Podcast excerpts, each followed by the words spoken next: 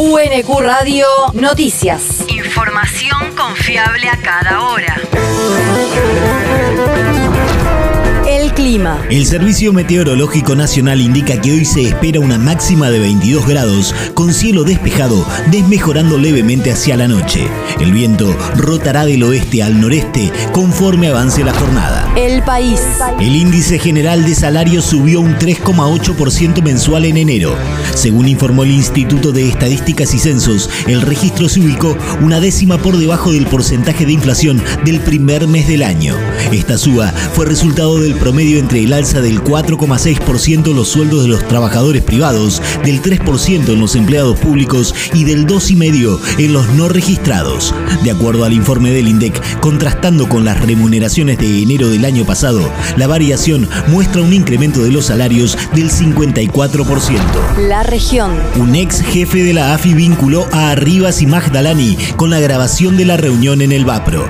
El ex director operacional de contrainteligencia de la Agencia Federal de Inteligencia, Diego Dalmau Pereira, lo hizo a través de un escrito que presentó ante el juez federal de La Plata, Ernesto Creplac, en el marco de su declaración indagatoria, en la que se negó a responder preguntas del juez y de la fiscal del caso, Ana Russo.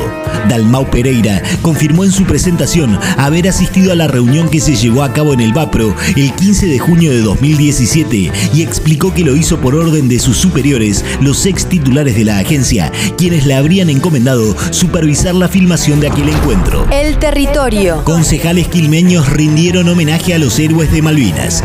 El Consejo Deliberante de Quilmes homenajeó ayer a los veteranos de guerra de la ciudad. Fabio Báez, presidente del cuerpo, expresó su gratitud a los combatientes, quienes fueron aplaudidos de pie en el recinto. Todos somos Malvinas y queremos hacer honor a ese nombre. Fabio Báez. Tan importante para que sea reconocido en nuestro distrito el espacio donde está el monumento a los caídos en Malvinas, allí en Sapiola y San Martín, fin de que lleve el nombre de Plaza de Héroes de Malvinas, como corresponde. También trabajamos para que el legado de los excombatientes y los caídos se transmita de generación en generación a lo largo del tiempo y siempre quede en la memoria de todos. Esa es una política de Estado. Por eso, este año las actividades que se realizan en las jornadas del primero y el 2 de abril son apoyadas fuertemente por el Poder Ejecutivo, otorgándoles más derechos con las herramientas que este Consejo le otorgará a través de la ordenanza que va a poner en consideración y en esto es algo, queremos recalcar, histórico para nuestra ciudad. El homenaje a los excombatientes y veteranos del distrito se enmarca en el cuadragésimo aniversario del inicio de la Guerra de Malvinas, Georgias del Sur y Sandwich del Sur, que se conmemora este 2 de abril. Además, el Departamento Ejecutivo declaró de interés municipal las actividades y homenajes que se llevarán a cabo a lo largo del año 2022. El mundo. El Fujimorismo exige desacatar fallo de la Corte Interamericana de Derechos Humanos contra el indulto de Alberto Fujimori. El vocero de la bancada fujimorista en el Parlamento peruano, Hernando Guerra, advirtió ayer que su partido no admitirá ninguna intromisión en las decisiones de los tribunales del Perú y calificó al dictamen de la Corte Interamericana como una irregularidad por su sesgo ideológico que, según dijo, favorece a los terroristas.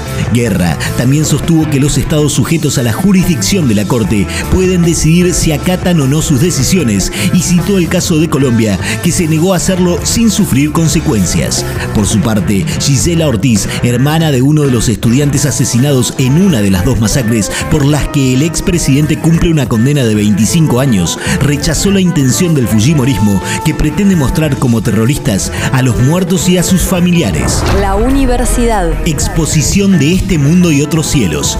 Hoy a las 17 horas se inaugurará la exposición con obras de la artista Adriana Redondo en la Universidad Nacional de Quilmes.